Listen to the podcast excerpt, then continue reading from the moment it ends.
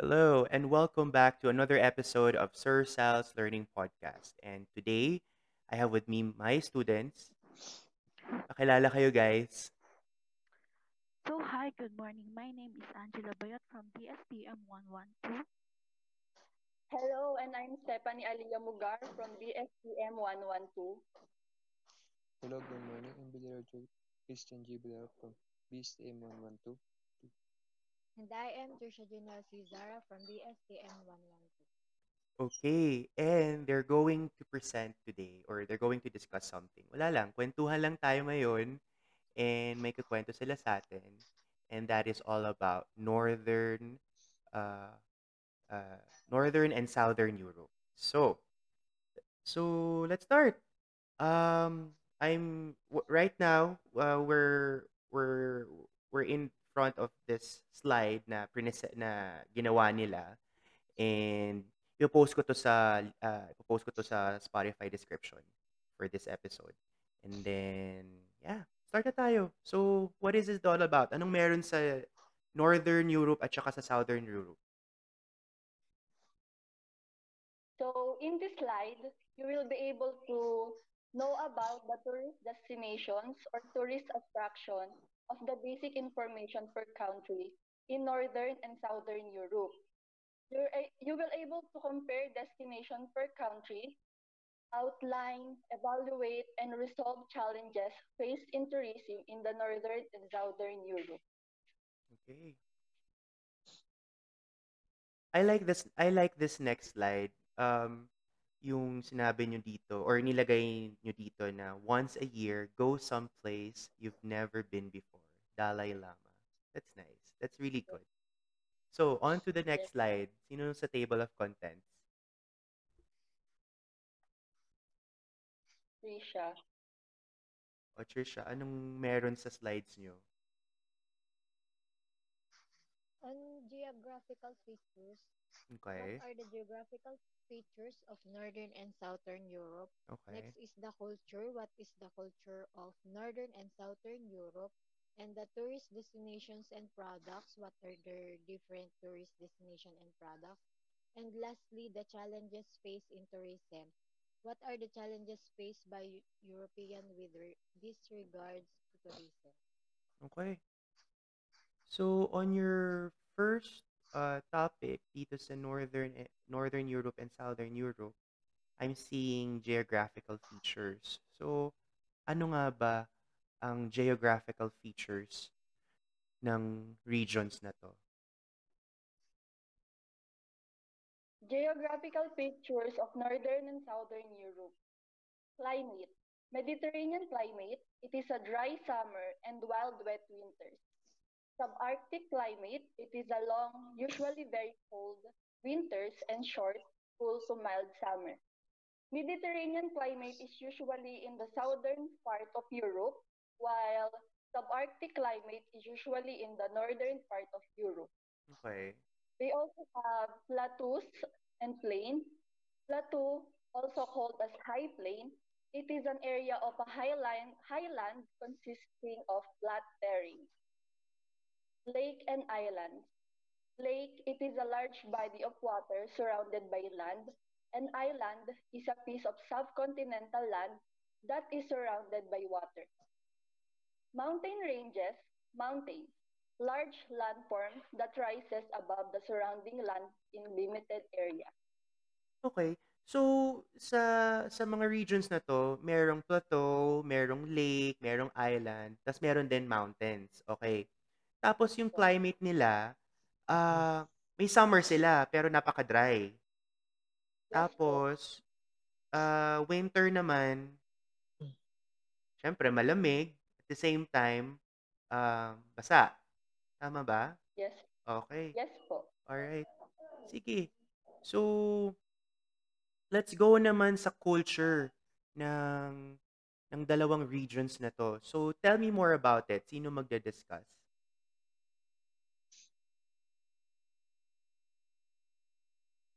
Northern Southern Europe culture po, Okay. it's Angela's turn. Okay.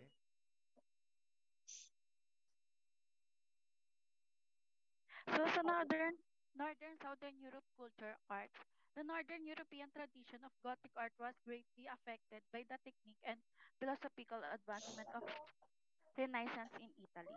So sa southern Europe, uh, sa kanila po is precise, uh, different, uh, dapat po different po yung uh, art nila, Okay. mas mas na-appreciate po. Tapos yung artist po nila dapat po mas creative, dapat tapos po yung kine- kine-create po nila is yung mga god and goddesses. Example po Mm. is Zeus, Hera, Poseidon, Athena, Apollo, Artemis, and Hermes. Sa northern naman po, dapat ah mas doon po nila kumukuha doon sa idea po, doon sa northern po, sa art. Okay. And then another, ano pang other parts of culture na gusto nyong i-share?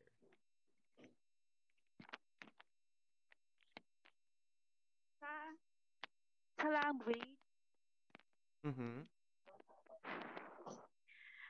Sa southern is Roman language. Example of this is French, Italian, Spanish, Portuguese, and Romanian. Sa Okay. northern is English, French, Flemish, Gaelic, Scottish. So, um, hindi lang po doon kasali is yung Finland. Ah, so, ang tawag po doon sa mga ah, language po sa Finland is Finnish. So, yun lang po yung hindi kasali. Hmm, interesting. And then pagdating naman sa uh, architecture, anong meron sa dalawang regions na to ang makikita natin?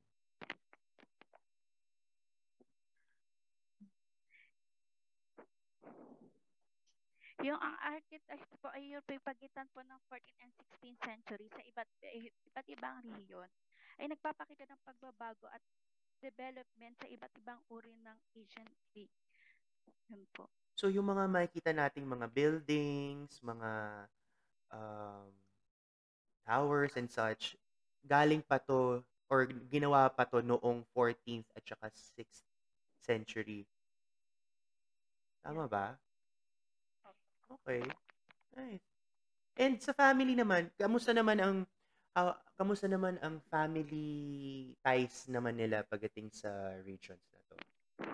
So sa northern naman po, ah the children must be obedient so the parents must be relaxed. Their priorities and the balance of their values make children happily and enjoy life. So Okay. sa and sa southern naman po is mga ah, conservative po sila sa family nila. Yung dapat po hindi po sila sinasabihan ng mga kung ano-ano po. So parang ano rin, same rin pala siya sa ano, sa Asian culture, no? Kasi Opo. kasi parang you have to be very respectful sa elderly. Hindi ka pwedeng maging pasaway, kailangan mo kailangan sundan mo rin sila la palagi, 'di Opo, ba? yung magulang po. Okay. Respeto po. Para hindi po uminit po yung ulo ng mga magulang po. Hindi po sila ma-stress. Kasi ang goal po nila sa ano is ah, maging enjoy lang po sa life. Ah, nice. And then sa literature naman and philosophy, anong pwede niyong ma-share pagdating sa mga regions na to?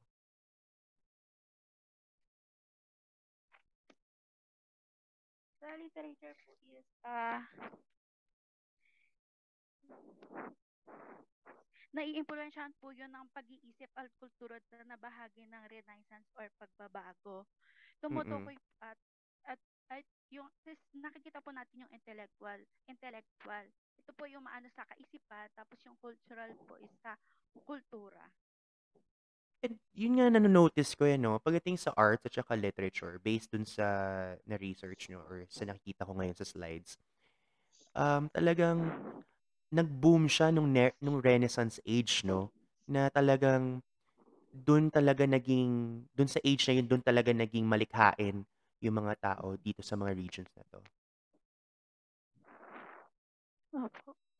Nice. So, next, um, okay, may nakita naman akong um, other parts of uh, culture ng Northern at saka Southern Europe is yung mga cuisine, religion, festival. So, tell me more about it.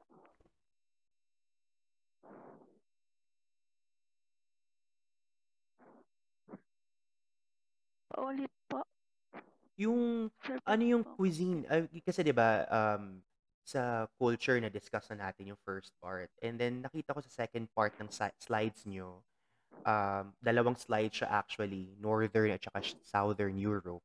Nakita ko dito na um, meron din silang mga different cuisine, religion, and festivals and celebrations. So, ano yung pwede nyo i-share sa amin?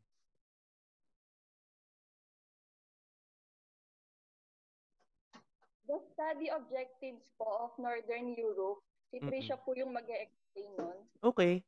Trisha, share mo naman sa amin yung cuisine, religion, and festival celebrations as well as culture by pe- people ng uh, dalawang regions na to.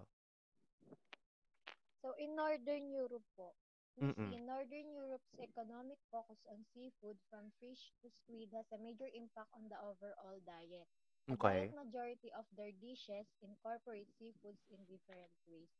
So although seafood is the major part, Northern European diet generally consists of a large serving of meat, poultry, or fish accompanied by small side dishes of vegetables and starch. The traditional diet is high in protein primarily from meat and dairy products. So in Iceland po, the important parts of their cuisine are lamb, dairy, and of course fish kasi po ang Iceland is surrounded by oceans. Mm-mm. Examples of the popular food in Iceland is the skyr or yung yogurt po in English and Mm. laktiskur which is the fish stew and hanky jot or the Icelandic smoked lamb. Okay. Trisha, before we proceed pala sa Iceland, no, since nabanggit mo na, uh, I just like to go back dun sa dalawang cuisine. Nakakatuwa naman na sa Northern Europe, tama ba, ang focus nila is more of seafood. Tapos sa Southern, more of meat. And then I've seen, I, I, I saw your uh, slide here sa Southern Europe na ang famous pala nilang cuisine or dish is paella or paella. So, dun pala talaga nang galing yung pagkain na yun, ano. And then, I noticed din, um, similar din naman ang religion nila on both regions. Uh, I, I, I see here sa slides nyo na um, there's Christianity, and then sa sa Southern Europe naman, aside from Christianity, may Muslim din, tsaka Judaism. So, before we proceed dun sa mga countries na yon or sa countries na i-discuss nyo, eh, I'd like to know muna kung ano yung mga festivals at celebrations na makikita natin or masaselebrate natin dito sa dalawang regions na to.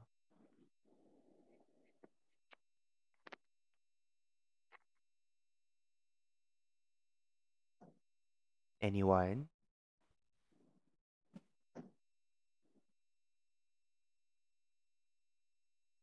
Sino In magsa-celebrate? Northern Europe, Mm-mm.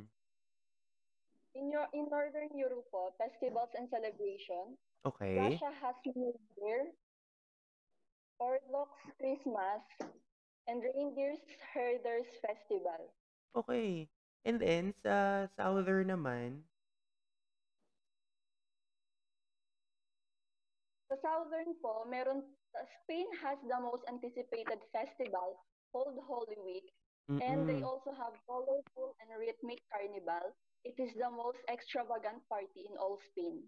Okay. So, may Holy Week din pala sila, no? Katulad sa atin. So, that's awesome. O ngayon, um, sige, eto na. Dito na tayo sa, focus muna tayo sa Northern Europe. Um, I'm seeing here, uh, yung mga countries na pinili nyo are Iceland and Norway. So, tell me more about it, yung Iceland. Kasi sinabi nyo na kanina, eto yung, ano yung tawag ulit sa yogurt na yon ng Iceland? Skyr po. Ooh, okay. What else?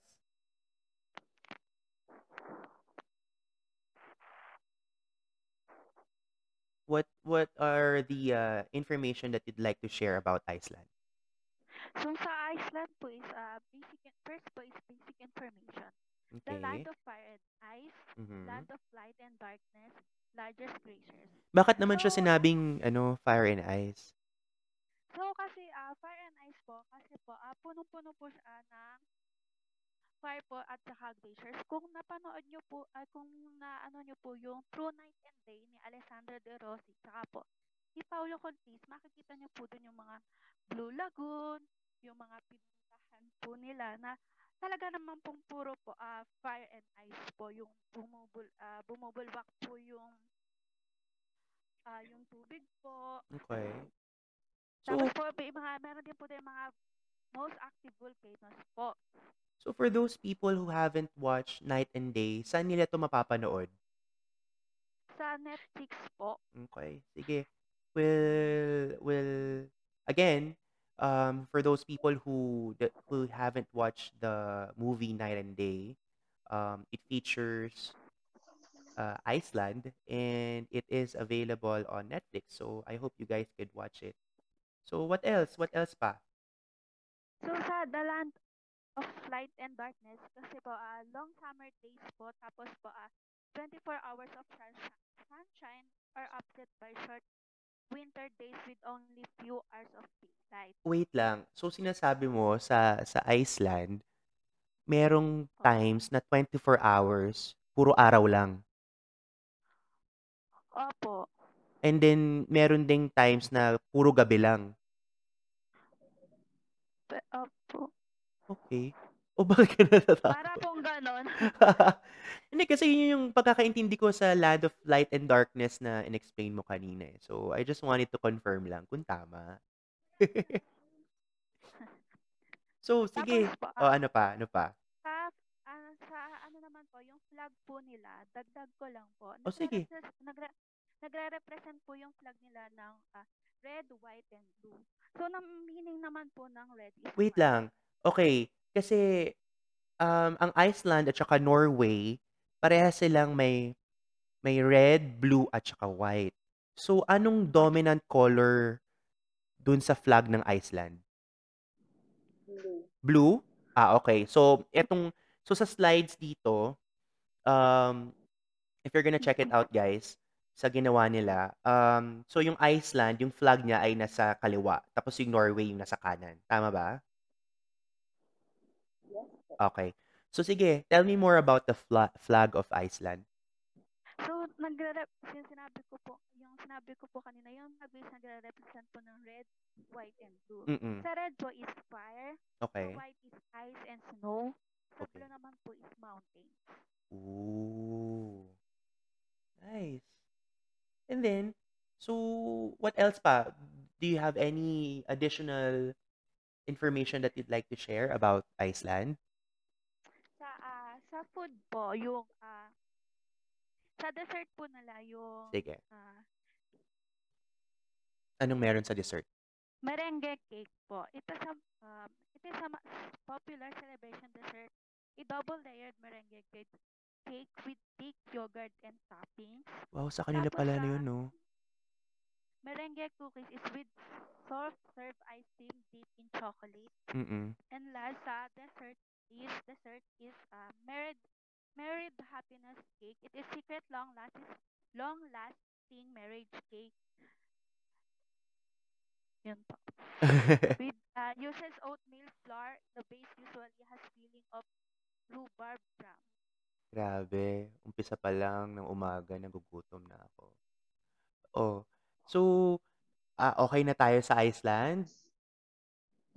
Yes? May gusto pa kayong idagdag? Wala na. Sa, Meron pa? Baka may sa gusto may pa kayo ano share. Ano, ano, ano? What sa else? tourist attraction Mm, sige. Tell me more about the tourist attractions. Ito is uh, it, may, may Vatan. It is a volcanic lake in northern Iceland. It is a shallow lake situated in an area of active volcanism in the north of Iceland. Mm-hmm. Tap, uh, it is uh, kung ito po ah, kung hindi po ako nagkakamali, ito po din po yung nasa ah, True Night and Day na pinag-awayan po nila. Ito po ate yung Ah, kung saan sila nag-away. Okay. po Uy, spoiler Yun po alert. ata yung Ayun po ata yung ah, yung po akala po ni Paulo kasi is hindi po sasabog pero wala yun po pala is sumabog po yung So, yun pala yun. Sana nga mapanood nga nung mga hindi pa nakakapanood nung part na yun. Manood po kayo. Nakakaiyak. Okay. po. So, what else pa? Anything else with Iceland na gusto nating i-share sa mga nakikinig? Ito naman po is yung ah, Icelandic ah, products naman po nila. Okay, sige, sige. Yung sa kanila is sa ah, ano po is ah, ah, sa Blue Lagoon po is merong silica body scrub, silica mud, tsaka healing ah minerals. Ginawa po ito para po sa may mga allergy, sa may ah, mga na ah, ano po Sa mga may, may po. mga skin problems. Opo. Okay. Tapos po sa products, ah, saka isa pa po is yung Icelandic sweater. Ito po yung traditional po nila na panlambig po sa Iceland kasi po ah yun nga po malamig po sa Iceland po. Uy, wait lang. Hindi ko alam kung alam nyo or something. I mean, kaya ako nagtatanong, anong difference nung Icelandic sweater sa ordinary sweater? Yung sa ordinary sweater po kasi ma- pa- manipis po. Yung parang pwede pong pang Tagaytay, pang dito Pang lang chill lang na weather na Opo. malamig. Eta- Pero etong sa sweater nila, makapal talaga. Makapal po kasi Okay. po, po malamig po doon. Ah, yun nga po kasi the line of fire and ice po. So Mm-mm. talaga naman pong pagkakalamig, yung dapat po ma- makapal po. Yung pwede pong magdoble ng suot, Okay. yun po.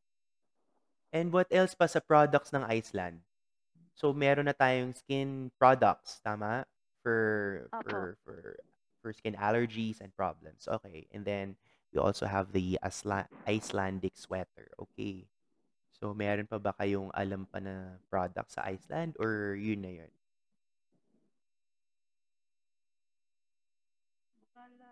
Yun na yun so far. Okay, sige.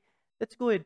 Um, so we have we, we already know that Iceland is a land of fire and ice, light and darkness. Tapos they're very they're very known with their desserts and may mga products pa sila na talagang truly galing Iceland. And of course, ang tourist attractions na na-feature sa movie na Night and Day. Okay. Opo. So now, we're gonna go now with Norway. Isa sa uh, country na pinili nyo for for for Northern Europe. So tell me more about it.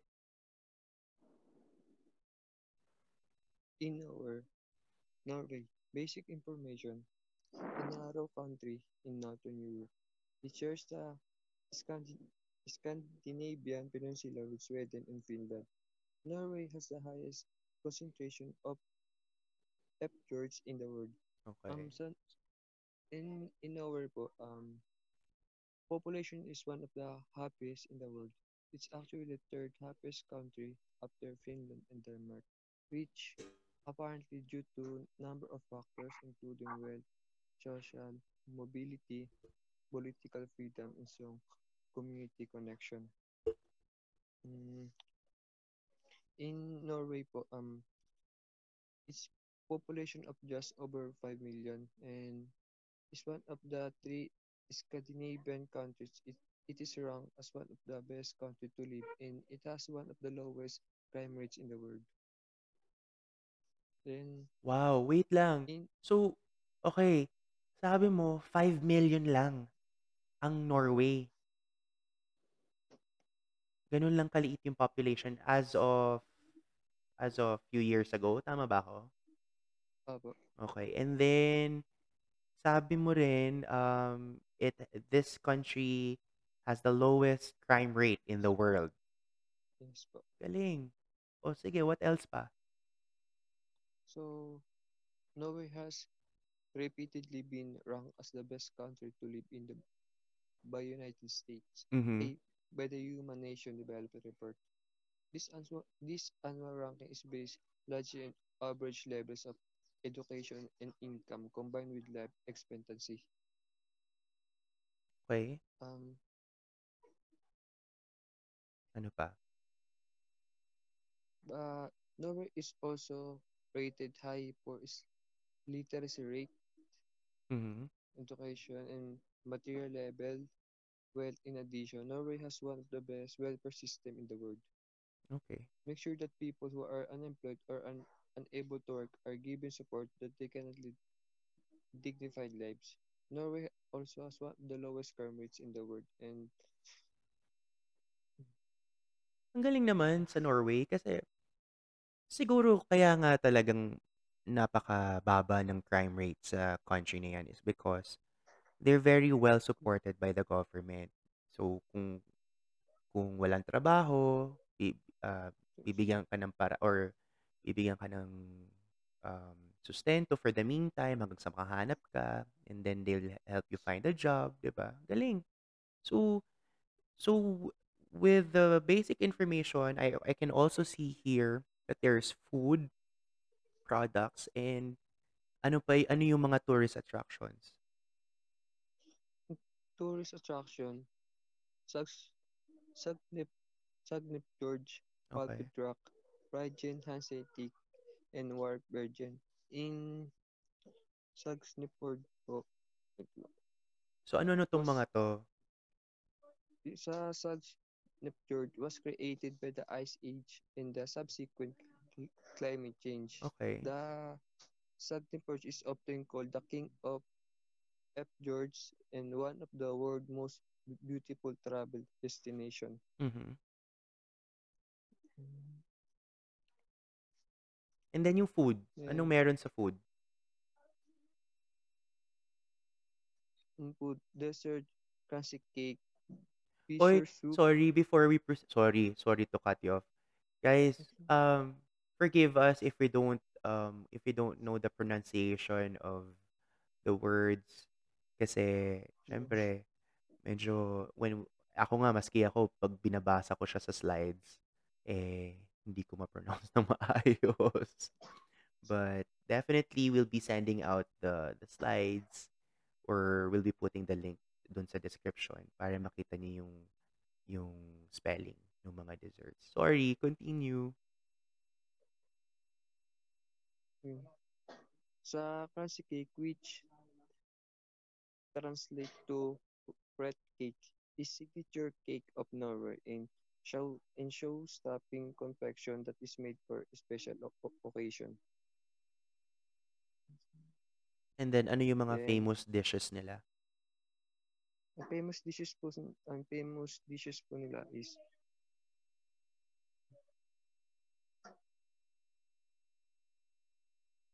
Sorry. Ano?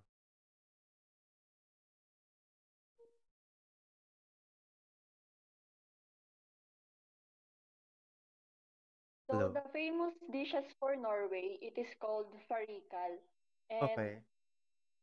Jotboller. Mhm. Yun po, sir. Okay. And anong ano anong um well, kung sabagay ise-send niyo naman yung mga pictures nasa slides lang naman 'yan. If Yes po. okay. So, sir nawala po. okay lang 'yun. It's okay.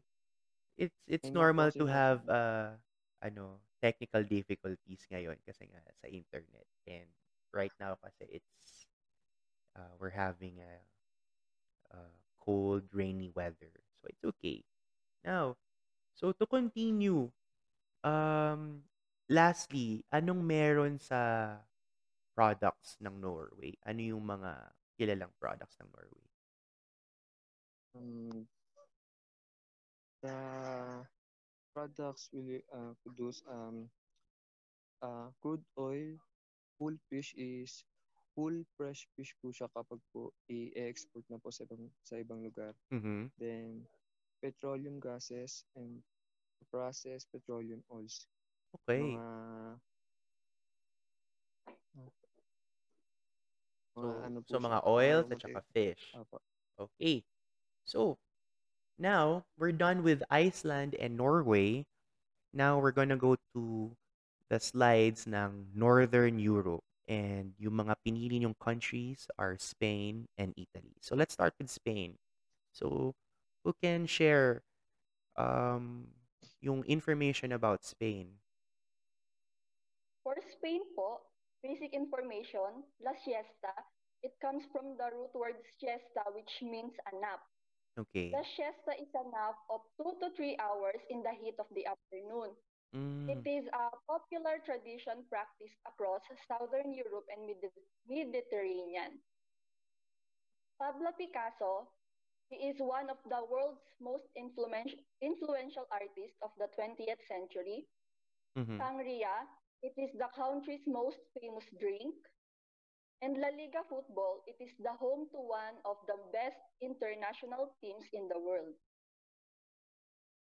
Ang nice naman kasi La Siesta, kasi meron din tayo niyan sa Pilipinas eh, 'di ba? Right after lunch, magpapahinga or Po. magki-quick nap lang sa hapon, 'di ba? Nice.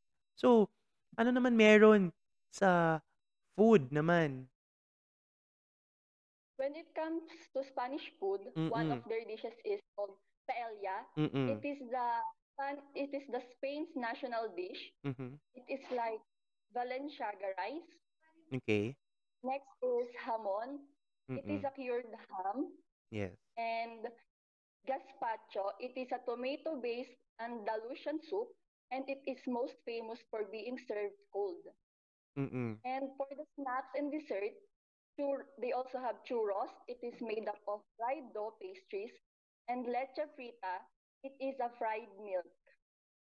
And another fun fact, lahat din nito eh available din dito sa Pilipinas because 'di ba, um dati we are under uh, Spain, 'di ba? So so lahat ng mga dishes nila eh na incorporate na natin sa ating local cuisine. So that's nice kasi like for example, uh, one, one of my favorite dishes pala is paella or what they call it paella. Depende sa magpo-pronounce. So kinakain din natin yun dito sa Pilipinas. And of course, churros, 'di ba? Ako I like churros kasi mas lalo pag hinahalo siya with or dinidip siya sa talagang really creamy hot chocolate, 'di ba? Yes po. Oh, So what's next? Next is the products. Queso, it is a Spanish word for cheese. Vino, it is a Spanish wine. And olive oil, since we all know that Spain is a land of olive oil. And Platanos de Cariñas, it is a bananas from Canary Island.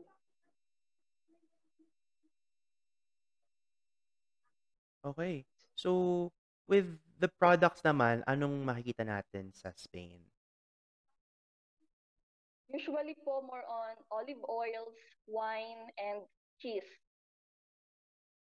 Yes, that's correct. They're very known for their cheeses, for their wines, mas lalo na ang kanilang olive oil, no? Yes po. Okay. And after Spain, we have Italy. So, anong meron naman sa Italy? So in Italy po, Bel Paese. Bel Paese means beautiful country due to its mild weather, cultural heritage, and natural endowment. And because of their art, architecture, fashion, opera, literature, design, and film.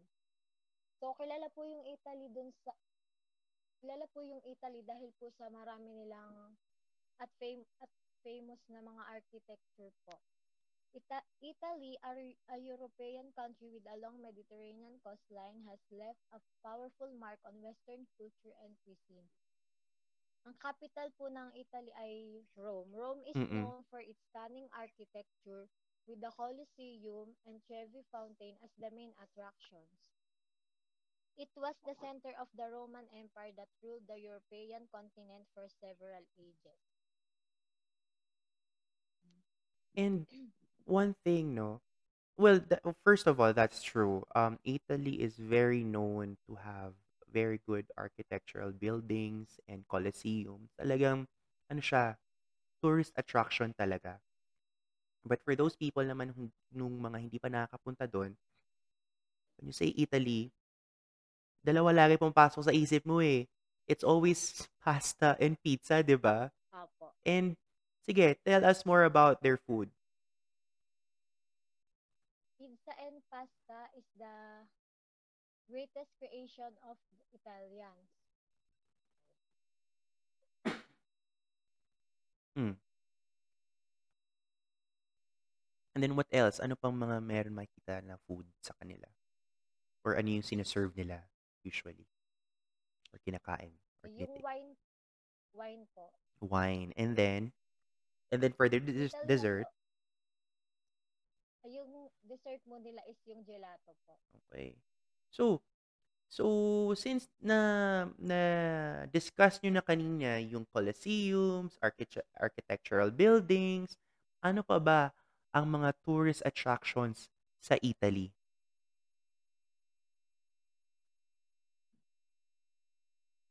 Tourist attractions are the Colosseum, Venice Canals, Cattedrale di Santa Maria del Fiore, and the Trevi Mountain. Okay. And then yung mga products, ah, ay sorry, anong may dadagdag ka ba regarding sa tourist attraction? Sorry. May mga the gusto ka bang? Colosseum is famous because it is an origin of gladiator battles that took Mm-mm. place in the time of Roman Empire.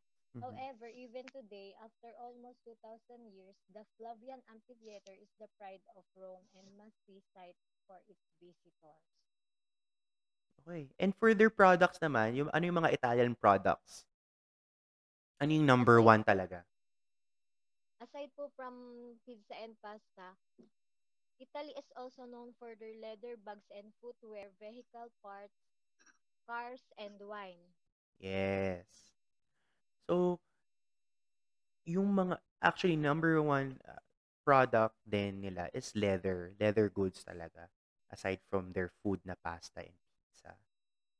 Now, so now we're done with both regions of Europe, which is Northern and Southern Europe. Um, let's discuss naman ano yung mga challenges na fini-face nila with regards to tourism. I'm seeing here sa slides nito are there are three challenges, right? So ano-ano yung mga yun? yes, po. So for the challenges faced in tourism, challenge one, natural disasters, the floods, earthquakes, tsunamis, bushfires, and hurricanes. For the challenge two, it is the pollution and the disposal of human waste. And lastly, this COVID-19 pandemic.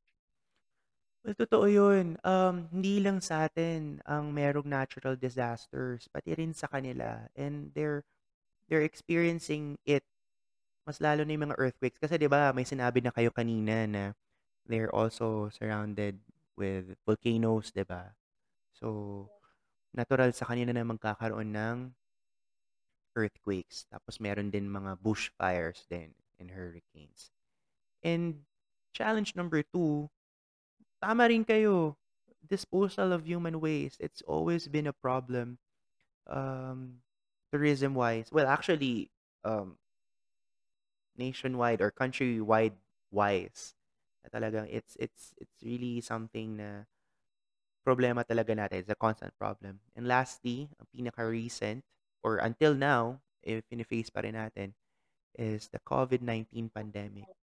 Any one of you wants to share more sa mga challenges na hinaharap ngayon ng ng Northern and Southern Europe?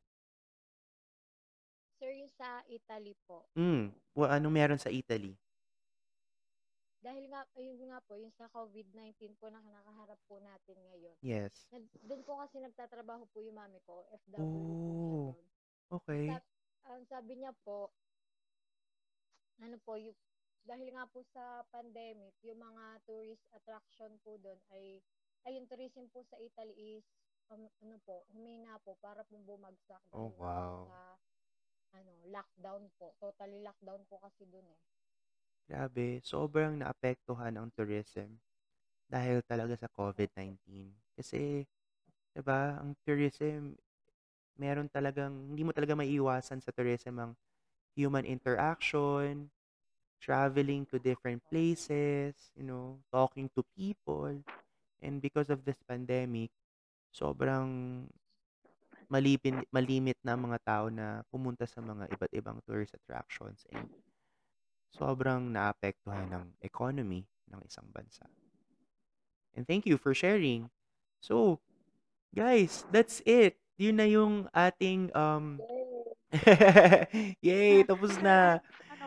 Um this is that, that's it. That's all we need to know for um, Northern and Southern Europe. And if you have, and guys, sa mga nakikinig, if you have comments and additional information and that you'd like to share, eh, share nyo lang. Share nyo lang sa amin so we could know more about these regions or mga countries na diniscuss ng mga students po. Sir?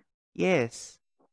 Ah, Sir, sir, ano ko lang po, ano ko lang po, mali po pala yung na, ano ko pong info kanina. Oh, ano yun? Sige. po yung Mivatan po pala, dun sa tourist attraction. Mm, sige, sige, share mo. An anong tourist attraction to? Saan, saan? Yung, mali po kasi yung nasabi ko kanina. Mm, sige. Yung Mivatan po pala is lake po siya, man-made lagoon. Mm. Mineral rich waters po. Tapos po yung geyser po yung sinasabi ko kanina nagbo-boil. Yes, po, yes, yun yes, po yung yes. hot, hot spring area. Na hindi po dapat ah, hindi po dapat pwede doon mag-swimming kasi nga po hot spring, mainit po. Mainit talaga siya. As in Mga- legit na Opo, mainit. yung, Correct. opo, yun po. Well, thank you for clarifying and appreciate that. Okay. So, at least na na-correct natin ngayon pa lang yung mga uh, Opo. information na yun. Sorry po. So, no, it's okay. It's okay. I'm sure naman our listeners, if they're yung mga makikinig, is if they have uh, comments and they would like to clarify, I don't hesitate to clarify and uh, correct the information. But so far, um, tama naman yung mga tama naman yung mga nakuha yung information. And I'm sure um, definitely it will be insightful for the listeners. So that's it, guys. Um, thank you very much for listening, and I hope you um you enjoyed our discussion, our kwentuhan with Northern and Southern Europe. The slide, the slides link will be on the description. And until then, have a good day and stay safe always. Bye. Thank you, sir. Have a Thank you po, sir. Bye. Thank you. God bless po. God bless.